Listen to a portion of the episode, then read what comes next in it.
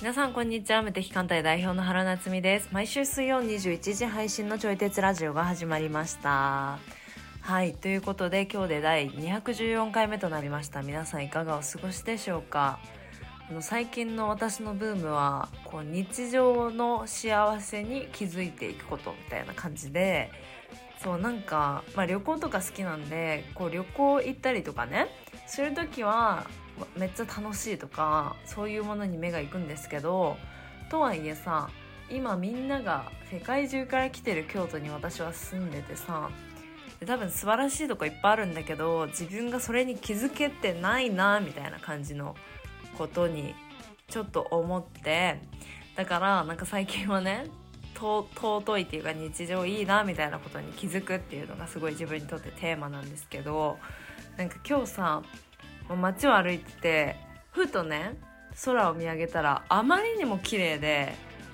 えこれ泣きそうかもみたいな ななんかすっごい綺麗だったの。でなんか本当に思ったのがやっぱなんかその綺麗なものってやっぱ近くにあるしなんだけどやっぱ気づくこちらの問題みたいな そうだからなんかさ私は最近この自分の感度とかこうね器になるのかなとか見つけたい見つける力みたいなのをね底上げしたいなと考えている最近ですはいそれでは今日のテーマをお話ししていきますブルージャイアントがめちゃくちゃ良かった映画を深めながら見ることで世界が広がる世界中で愛され人を動かす力の凄さなどといった話をしておりますそしてお相手は教育業界でご活躍されております佐伯和也さんですそれでは本編スタートです最近、あの、めっちゃ映画見てる。あ、へえ。めっちゃは言い過ぎかな。あの、前よりも見てるって感じ。あはははははは。そ映画で館ねですかう、そう映画館で見てるね。うん。あそう。で、れですか、ブルーピリオドブルージャイア ントね。あブルージャ イアント。ブルーピリオドは、あの、絵描く画家、画家のね、ヤンキーが画家になったやつよね。 あ、わかんない。なんかよく見る。 よく見る。そう、ブルーピリオドは、ヤンキーが画家になるあの漫画で、あ、へえ。で、え、映画でやってるのはブルージャイアントの方ジやャイね。アント。 ブルー違い。 全然違った。はそうそうそう。でも、ブルージャイアントね、見に行ってさ、い。めちゃくちゃ良かったね。えー、なんかそれの投稿はよく見ます。めっちゃそうよそう、なんか、Facebook とかでね、見るよはね。うん。だからそれで、なんか、あのーもう見た人、見た人がさ、すごいいいよって言うし、えー、そうで、あのーそう4月の頭には、うちの父親と喋ってたんやけど、はい。その時にもう、うちの父親もさ、なんか見に行ってめっちゃ良かったって言ってたし、え、何系ですかちなみに。あの、ジャズ。あ、え、ど、なんだろう、なんか学園うもんえっとね、ジャズなの。ジャズ、高校生、えっとね、大学1年生かなはい。の、18歳の3人が、うんあの、何、ジャズバンドを組んで、その、ジャズをやるっていうへえ。話なの。ははははは。そう。で、なんかね、もう、本当に映画館がライブ会場みたいな感じになってて、あ、なんかあそういうのとこ見たかも。はあはあはあはいはい。雰囲気がね、雰囲気がさ、あの全然普通の映画館なんやけど、はい。でもなんかもう映画の雰囲気がもう、なんかライブなのよね。本へえ。当に。なんか普通にこう、そのジャズバーみたいなのに行って、こう、ほん、そのジャズ聴いてるみたいな感覚になる。え、すごい。そう、すごい。なんか音もめちゃくちゃいいし、迫力あるし、はなんかね、音に飲まれるい。感覚。へえなんか、本当にその場におるような感じ。リアルで見て、なんかなんでうんこんなにみんながわーわー言ってるかわかりますかわかりましたああの、なんとなくね、なんはか、まあみんながどこに感動してるのかまだわからへんけど、い。はあの、でもね、あの、そのライブ感はすごい、本当に。い。へで、ライえブ。感すごいし、で、なんか個人的にはやっぱストーリーとかも楽しみたいから、はいはいはいはい。えーちょっと分析的なね、見方とかをしたいから、うんうんうんうんあの、そういう観点で見ててもめちゃくちゃ面白かった。へえ。そう。なんかね、最初、その、なんかさ、3人でジャズバンド組んでんねんけど、はいはいはい。このさ、3人がさ、またすごい、あの、いいバランスの3人で、へえ。主人公の宮本大っていう、あはいの、キャラクターは、あの、ジャズをやり始めて3年なんやけど、はいはいはい。でも、ものすごいこう才能に満ち溢れてる。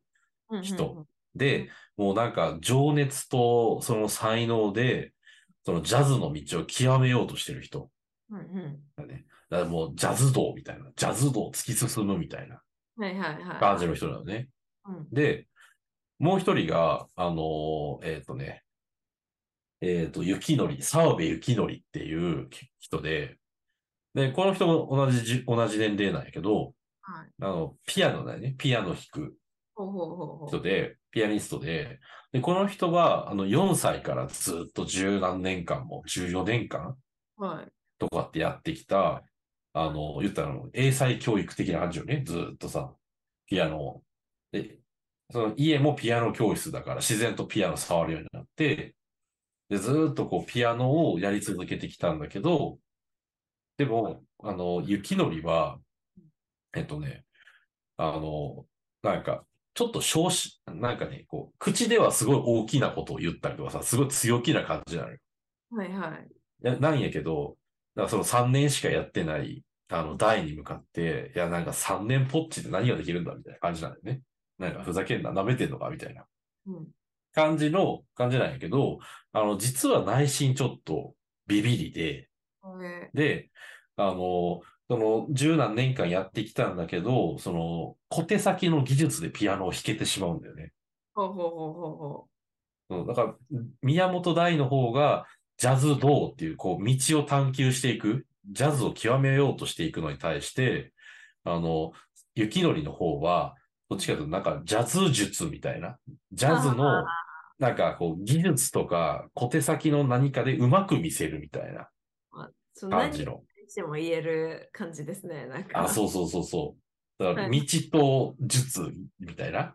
はいはい。なんかそういう対比がなされてて、うんで、なんか物語の途中でも、その違いで、あの、自信、自信満々だった雪のりが打ちのめされるシーンがあるんだよね。はいはいはい。そう、面白くないみたいな。君のジャズはつまらないって言われて、ほうほうほう。ガーンみたいなっはていうシーンがあってね。そう。で、そこからその技術を手放して自分を出すようになっていくっていうね、そういう、い。うんなんか、人としての成長みたいなのがあって。まあ、そういうのもすごい面白かったし、はい。そう。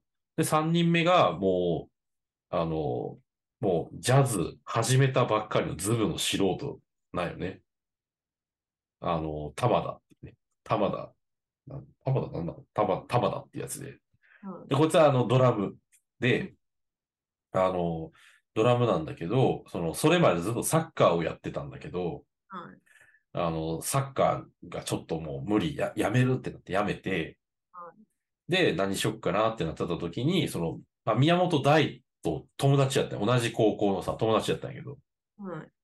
で、その、ずっとその宮本大がジャズの練習をしてるのを見てて、で、その見てたことで、ちょっと、なんかその、なんか、リズム取ってくれ、みたいな言われるのよ。宮本大とこう居合わせた時にね。はいはい。で、リちょっとこの、あの、カンカンでさ、カンカン叩いてリズム取ってくれよ、みたいな言われて、で、こう、リズムバーッと取ってたら、あ、ちょっとこれ面白いかもってなって、で、そこからジャズを始めるんやけど、うんもうず、だ才能の宮本大と、うんその、昔からずっとやってる、あの、澤部幸則と、始めたての玉田っていうね、はい。なんかそういう3人で結成されるジャズバンえー。ドの成長物語みたいな。はあはあはあはあはあ。なんかね、そのなんか、こう、こす個々のさ、こう、心情の変化とかうん、その人間的な成長とかがさ、ぎゅっと2時間弱にまとまってて、はい。もうなんか最後の、あのーライブで、いろんなさ、ライブあの、ジャズバーを回ってライブするんやけど、4つぐらい回るのかな、結局。はいはいはい。で、もう一番最後のところの、あの、ライブのシーンでは、ちょっとね、その成長とかさ、その、なんか突然のね、出来事とかでトラブルがあったりとかしてさ、もうなんかちょっとね、うるうる来ちゃったね、えー、最後は。そう、なんかね、もう、その玉田がさ、最初ズブの素人なわけよ。はい。もう、もうただ、四分音符を連打するだけみたいなさ、はあはあほんはあとメトロノームみたいな感じのことしかできなくて、最初。ほうほうほうほう。で、その玉田が、あの、でもめちゃくちゃ練習するのよね。もう、すごい練習して、で、その玉田をずっと見てるおじいちゃんがおるんよね。うんうんうんうん。で、その、宮本大とかさ、澤部幸則とかめちゃくちゃうまいんやけど、はいでもそのおじいちゃんが、その玉田に言ったのが、あの、わしは君の成長を見に来てるんだよっていうふうに言うわけ。ほうほうほうほう。もうなんかそれもさ、ちょっとこう胸が熱くなるというか、確かに。そう、なんかもう玉田自身を見に来てるわけよね。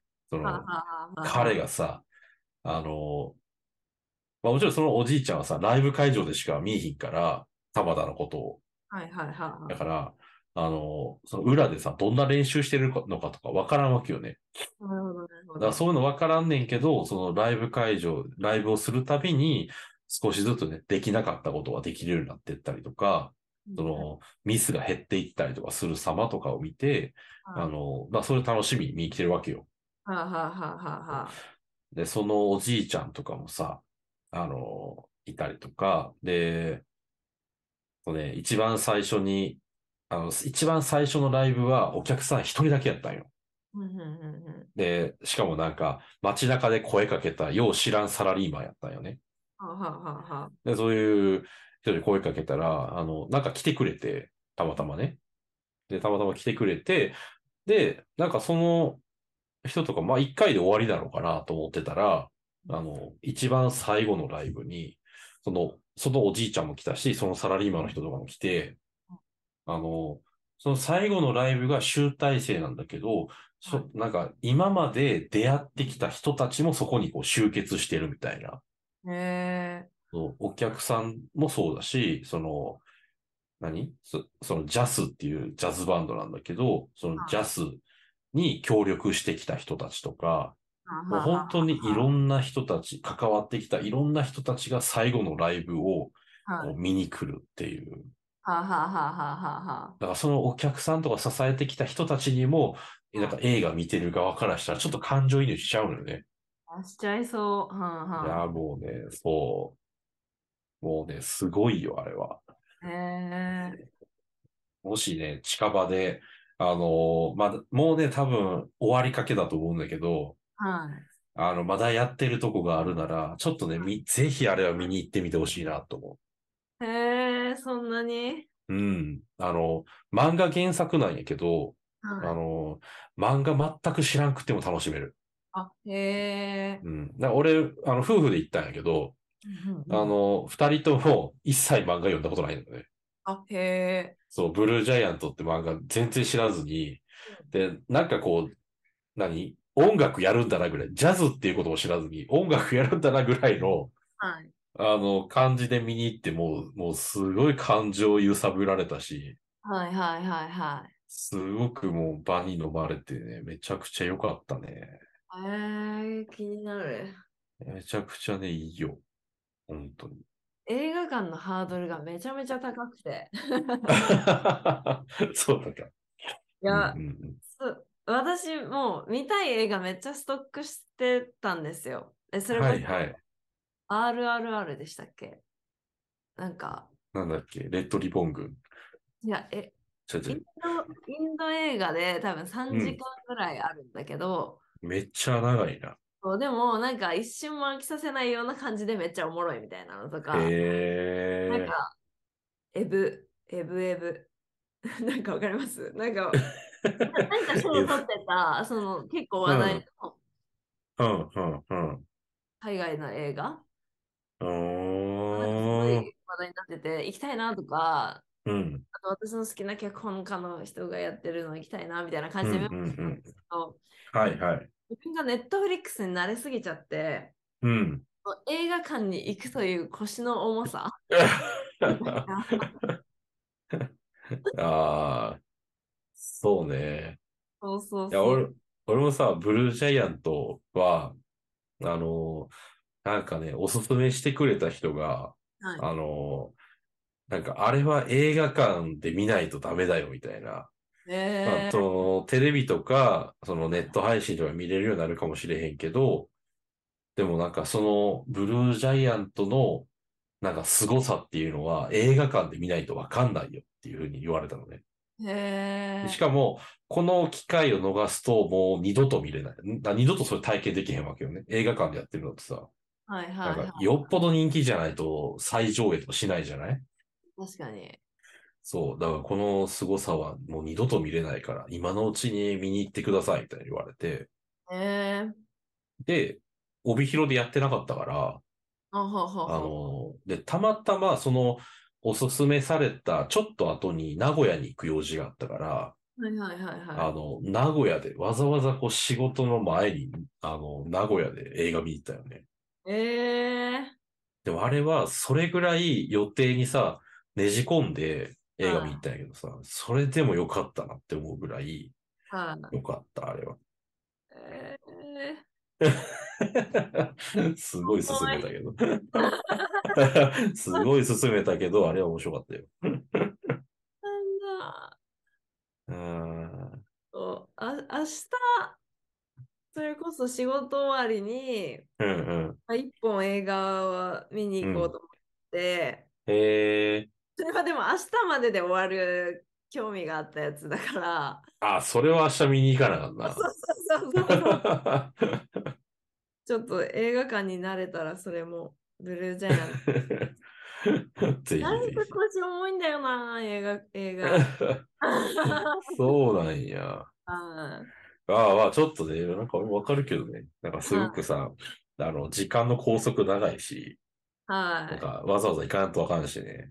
そうでも映画館だからこそなんか途中でスマホ見ないとかいう体験はそこでしかできないじゃないですか。そう。やっぱね、いつ、いつでも見れちゃうわって思っちゃうもんね。ネット配信やとさ。配信とかだったらなんかながらになるっていうか、うんうんうん。それこそ、まあまあ別に映画館で ポップコーンとか食べたりもするけど、うん。とはいえなんか情報がもう映画うでん。映画しかないじゃないですか。なんかそうそうそその体験は確かに映画館でしかできないようなとも思いつつう。うも、ん。うん。なんかめちゃめちゃ腰が重いんだよな。 いやー、これはね、ぜひもしね、よかったら。はい。うん。京都でもやってるから。あ、そうなんですね。そうなんうですね。ん。なんか、まだやってるっぽいよ。えーチェックしてみようん。う。ね、え、他になんか映画見たんですか他はね、鬼滅の刃を見たよ。ああ、の言ってましたね。言ってましたね。そうそうそう。鬼滅の刃はやっぱ面白いね。ねーうん。ちょっとまたね、再燃してて。はいねえあの、この間、っていうか、一昨日まで沖縄にいて、はいはいはい。沖縄からの帰りの飛行機の中で、あの、無限列車編のやつを見たのよ。ほうほうほ うもう一人で泣いちゃったもんね、飛行機の 中え、でそれ何ですか見るの。えなんてなんて何回目かですかうん、4回ぐらい見たんじゃない ?4、4、5、は四五回見てる、四五回見てるけど、やっぱなんか、ああ、と思ってこう、煉獄さん、煉獄さんの気持ちもわかるし、はいなんか、炭治郎とかね、伊之助とかさ、い。あと、赤座とかさ、なんかね、そういう、まあ、いろんなこう人たちの気持ち、まあ、いっぱい見て、毎回さ、その分析とかもしてるから、なんかさ、より深くわかる感じうーん。だからこそ、なんか未だに見ても、ちょっとこう、うるうる きちゃえー見たい、重いなぁ。なんだろうな見たいんだけどなぁっていうの一生やってる、鬼滅の刃。う。いや、鬼滅の刃はね、今、ちょうど刀鍛冶の里編が始まって、はい。そう。で、刀鍛冶の里編も面白い。へーそう。だアニメでやってるから、また漫画も見返してみたのよ。はあはあ。うわ、それ、ちゃんとなんかいい感じですね。なんか、そうグそルグルするっていう か、消そ費し者たが。ら、やっぱり面白いね。そうなんだ。うん。そうそう。なんか、鬼滅の刃って、こう表面的に見ても普通に面白いんやけど、はい。やっぱなんか深く、なんかちょっと考えてみると、なんかそう、そこで初めてわかることとかもいっぱいあるのよね。はあはあはあはあそう。うん、なんか伏線っていうより、なんか、っていう感じよりも、なんか物語の意味付けというか、はあはあはあはあ。うん。なんかそういうのが結構、たくさん散りばめられてるから、なんか味わい深い。本当に。 いいって分かってても重い。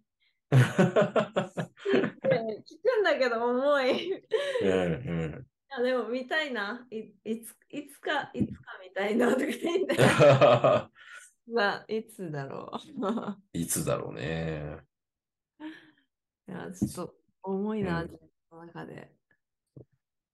であの、明日かうん明後日ぐらいに、うんあの、スラムダンクをね、見に行ってみる。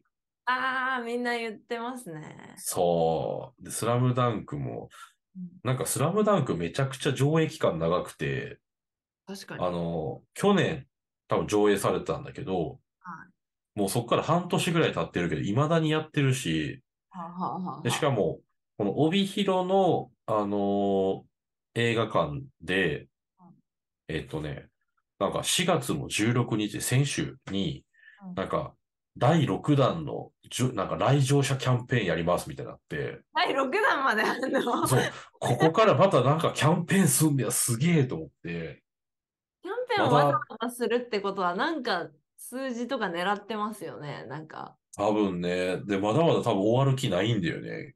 そうね。すごいと思って、それすごいかも。そうそうそう。で、ちょっとこれは見に行かなあかんやろうと思って、はで、もうね、あの、夜の部しかやってないんやけど、い。えー、あやっぱ減っておうはいるんですね、上映。うん。一日一回しかやってない。あの、帯広だとね。はいはいはいはだから、で、見に行くとしたら、明日か明後日、しあさってぐらい、い。えうん、とかになってく感じ。ー、なんか、2月えに韓国にいたときに、うん。スラムダンクのなんかポップアップストアみたいなのが出てて、おう。あなんかグッズが売ってるみたいな。はいはい。めっちゃ人いて、うん。で、なんかやっぱ、そのお店もちょっとスラダンのキャラクターを壁に貼ってるみたいなのとかうん、うん、うんあ。るとみんな写真撮ってて、うん、その海外をも突き動かす うん。漫画ってすごいなみたいな。 スラムダンクはもう、なんだろうね。もう伝説的な作品よね、あれは。はいはいはいはいはい。スラムダンクもあの、帯広に来てから改めて漫画全部買っちゃったもん。買い揃えちゃった。あ、えー、改めてですか改めて。昔あの、一回漫画全部読んだことあんねんけど、はい。そう、でも久しぶりにまたね、あの、買い揃えたのよね。なんか新装版みたいなのが出てて、あ、えでーそう、ちょっと一冊あたりに収録されてるのがちょっと増えたんかな。はいはいはいはい。だから全体の、あの、関数っていうのかな、は減ったんだけど。えーなんかそういうのがあって。それでやっぱりね、胸熱だね。スラムダンクはね。なんかインスタとか見てても、うん。なんか海外の人が、うん。なんかおそらくスラダンの、その、うんなんか聖地巡りっぽいのをしてんのとか見ます。 へえなんか、そうなんやどっかの踏切みたいなのとか、ー。はいはいはい。なんか、うすん。ごい、多分、まあ日本人も好きかもしれないですけど、でも海外の人だったら、うん。なんか、なはんたら特別なんだろうな、みたいな。いはいはいはい。そうね、そうね。確かに。なんかすごい聖地巡りされてた。 うんうんうん。いいね。いや、聖地巡りも、聖地巡りってしたことないな、俺。ああ、え、ないんですかなんかアニメ好きだからありそ聖地巡りってしたことないな。う。へえなんか多分、どこも、なんか、たまたま見かけたは一回ぐらいありそうやけど、ああ、なるほど、なるほど。別の目的で行ってね。はい。うん。いや、でもなんかあるかな。それすらもないような気がする。なんか、聖地、聖地に出くわしたことない気がするな。へえでもそういうのも、なんか一つの楽しみ方よね。楽しい。うん。私はドラマの聖地巡りしたことありますけど、うんうん。こそか韓国旅行の時に、はいはいはい。なんだろう、なんか、うん。まあ、普通にわーともなるし、うん。この造形をああいう風うんに変えたってやばくないみたいな、なんかそうんの、うんなんて言うんだろう。この建物を、う ん。うん。なんか違うように見せるのすごくないみたいな、なんかそういう、へ面え。白いね、こう、クリエイティビティを感じるっていうのもあります。はいはいはい。あ、そうなんや。はい。だから、うんうん。なんか前自分の近くの家の近くで、うんまあビジネスっていうかか会社うん。オフィス街みたいなのがあったんですよ。はいはい。はい横浜に住んでた時に。うん。そこをなんかロケ地になってて、うん。病院としてそこを撮影してたんですよ。ほう。ほう。なんか多分そ外面っていうか外観はいはいはいはい。で、だからなんか想定している用途との使い方とは別で見せてみたいなのとかうも、ーん。 あそんな発想なかったっていうか、ええ、そうなんや。全然違う使い方してたんや。そうそうそうそうそうんうんうん。う。なんか看板があれば本当に病院に見えるみたいなうんうん。のとかも結構なんか、うんうん。出てすごい、ああ、確かに見えるわ、みたいなのうーが面白い。ん。うん。今、あの、映画の話をしてたからさ、はいはい。なんか、帯広で、今度何の映画を見る、やるのかなと思いながら、ちょっと映画のさ、上映リストを見てたら、はいはいはい。ブルージャイアントが5月にやるっていうのを発見して、ちょっとね、今テンション上がってる。あ、え、もう一回見に行くんです行く行く、マジでと思って。そう、いや、帯広でさ、ずっとやってなかったから、はいはいはいはい。だからわざわざ名古屋まで行ったんやけど、うわ、これ帯広でやるの暑いなと思って、こいつもうめっちゃ見に行けるやんと思って。はあ、はあはあはあはあはあ、なんかこの映画見終わった後すぐ、あの漫画注文して、へで、え。は漫画とサントラ注文して、あはあはあはあめっちゃ聴いてる。へえ。あとあれやね、なんか、あのースーパーマリオ、うん。あの、映画の、え知らない。マリオがね、映画なんすよ。やるんす。や、やってんのかなもう。あ、だアかニらメ、ですかあえっ、とね、CG アニメみたいなへえ。感じのでやって、で、あ、そうか、帯広だけ遅いわけじゃないね。4月28日からはい。上映されるんやけど、これ、あのーなんかもう海外で先行で上映してるところでも爆発的にヒットしてるらしくって、えでえ。むちゃくちおゃ父、さん作ったんですかうーん、なんじゃないかな。任天堂やしね。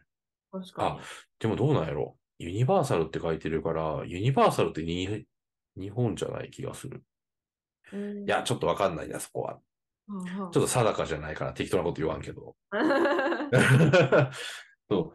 でもこの、あの、マリオの映画は、なんか昔一回あったらしいのよ何、何十年か前に。い。 えで、マリオが映画化されたんやけど、その時は全然売れへんかったんやって。ー、えそう、全然売れへんかったから、この2、30年越しの、なんか、再チャレンジだったんだけど、はもうこれがめちゃくちゃもう見られてるんだって。アメリカとか、海外だと。ー、本当だ、世界。うん。え1000億円。世界やばいよね。うん。だってあの、日本でさ、むちゃくちゃ売れた鬼滅の刃の無限列車編ですら、あの、煉獄さんは400億の男やからね。へえ。 1000億ってやばいね。うん。え、ってなったら、なんかユニバとかまためっちゃ人来るのかなああ、そうかもしれん。マリオンとかとかありますよね。あるあるある。増えるんじゃないかな。へえ、すごっ。え、こんなになんか、もうマリオって、うんまあ、真新しくないっていうか、な、なんてう言うんんうんだろう。うん。なんか定番キャラ化してるじゃないですか。してるしてる。それが1000億円って結構すごいですね。うん。すごいよね。なんかドラえもんがそれぐらい売れてるようなもんですよね。 まあ、ちょいちょそういそうそうそだう。 けど。そうやね。うんいや、すごいよね。それでまたブーストかかるんでしょかかるでしょうそれね。で今までね、リリースしたものとかに、またプレミアとかつき始めそうんうん。う。へえ、すごい。エンタメ面白いですね。エンタメ面白いね。なんかこんなに映画を積極的に見ようと思ってる、思ったのって、この、ここ1年、2年ぐらいの話だよね。ははははは。で、なんかその映画を見て、なんかいろいろこう分析をする。で、それで、そこから得た学び気づきを自分の生活とか人生に活かしていくみたいな。はいはいはいはい。やっぱなんかそういう見方ができるようになってからすごいハマっていった感じ。うんうんうんうんうんうん。ただ映画を理解するだけじゃなくて、それをちゃんと自分の人生に反映させていくみたいな。はいはいはいはうん。なんかそういう見方ができると、なんか映画見るたびに学びがあるわけい。で、確かに。で、映画見るたびに自分の人生より良くなっていくわけじゃん。うん、確かに。だから、だから映画を見てるっていう感じかな。へえ。そう。ちょっとマリオみたいな。ママリオ海外だった。海外でしそう、今は海外だけやけど、4月28から日本でやってる。た。あ、違う。そ、そっちじゃなくて、えあの、か海外の人が作ってました。ああ、そういうこはとい。うんうんうん。そうね。そっかそっか。私ちょっと、多分、アニメがうんに、に苦手なのかも。って今、うんうんうん。あ、マリオだったら、え、見たってなったんですよ。うんうん。アニメのハードルがちょっと自分の中で高くなってる、めちゃくちゃ。ねえ、なんか邦画も、邦画というか実写も、なんかセイントセイヤとかもちょっと気になってる。えー、わかんない。セイントセイヤの実写版が放映される。えいやー、いいね。面白そうなアニメが、アニメというか映画がいっぱいあって、ー、は追い。いつかないね。あ、ほんとそうですね。あのースター・ウォーズとかも見たいのよ。いや、私も見たい、それ。なんかえ今まで、ね、なんかさその、え、映画にそこまで興味がなかったというか、そんなに、こう、なんかちゃんと見てなかったから、はい。だから、スター・ウォーズそんなにのめり込んでなかったんやけど、はなんか今のこの感じで、なんかす、だからすごい見たいってなってるよね。い。うんうんうんうんうん。確かスにタ。ー・ウォーズとかも見たい。あと、タイタニックも見たい。あ、タイタニックタイタニックもね、なんかすごい、あの、昔一回見たことあるんやけど、はい。あの、金曜ロードショーかなんかで。はあ、はあはあはあ、そう。なんかあれも、なんか、その物語としては、なんか、うんと、3人の視点で森物語が作られてるみたいな。ふんふんふんふん。あの、なんかヒーローとしての主人公の物語と、あとなんかその女の子のヒロインとしての物語と、あともう一つはなんか科学者としての物語っていう、うんその三つの物語がなんかうまいこと組み合わせてて、すごいいい感じになってるのって、えなんかそんな視点で見たことなかったからうん、ちょっとね、タイタニックも見たいんやけど、ネットフリックスとかないのよね。え、ない、ないんですかだからアマゾンプライムとかでレンタルしないといけない。ああ、そっち系なんだ。そうそうそう。だから、ちょっと、お金かかるなと思って。はい。でだも、からおお金かかるのはいいんやけど、はいなんか Amazon プライムでさ、レンタルすると2、3日の間見ないといけないから、確かに。そうちょっとね、覚悟、覚悟を決めないといけない。なんかでも冷静に考えたら、なんか、うん。タヤとかだった時って、うん。 なんて言うんだろう、そういうの当たり前だったじゃないですか。そうやね、当たり前やったね。でもな、あの、なワんッかクスなのかみたいな。その、もう便利すぎるネットフリックスというものが、そでう。いや、そうなのよね。その時間だかにら拘束されるのがすごくストレスというか、そう。なんか、いつでも自分のタイミングで見ていいよって言われたい。いやー、わかるわ。だ からどうしても、なんか、ネットフリックスとかで配信されてるものを優先で見ちゃう。みーちゃん、わかる、それ。ねえ。だかうらんそれもさ、同じ、この時間を使うっていうことに関してはさ、変わんあないよね。の、そう、変わんないのに、なんか、いつでも見れる安心感の方を優先して、結局なんかそっちを見てしまってるな。うんじ自分の見たい、見たいかどうかにフォーカスした方 が。そうだね。見やすいかどうかじゃなくて、そうそうそうそうそう。見やすいよりも見たい。見たいから、はいその時間にこれを見るみたいな。はいはいはいはい。 すごいだい大事ですよいね。や、なんか大事やね。便利すぎて、なんかうん忘れちゃうっていうか、 うんうん変うん。なそう意や識っね。ていうか。なんか見やすい優先して、うんまあ大体これぐらい、なんか妥協しちゃうというか、うんうん。見たいものが、もっと見たいものあるんだけど、はいこれこっちからの方がでいいかみたいなね。そう、便利だからね。はいなんだろう。いや自分ー、の映画はいいですよ、映画はね。映画ね、ちょっと映 画ね。明日一本見にう行くん。そこで、はあ映画館行くの悪くないかもっていう体験。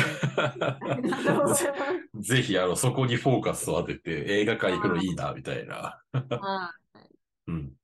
いでもやっぱ見たいっていう衝動がないと、う衝動んが。まず大事だなって思いました。そうやね。それが、それは大事やね。それないとそもそも見に行こうと思うもんね。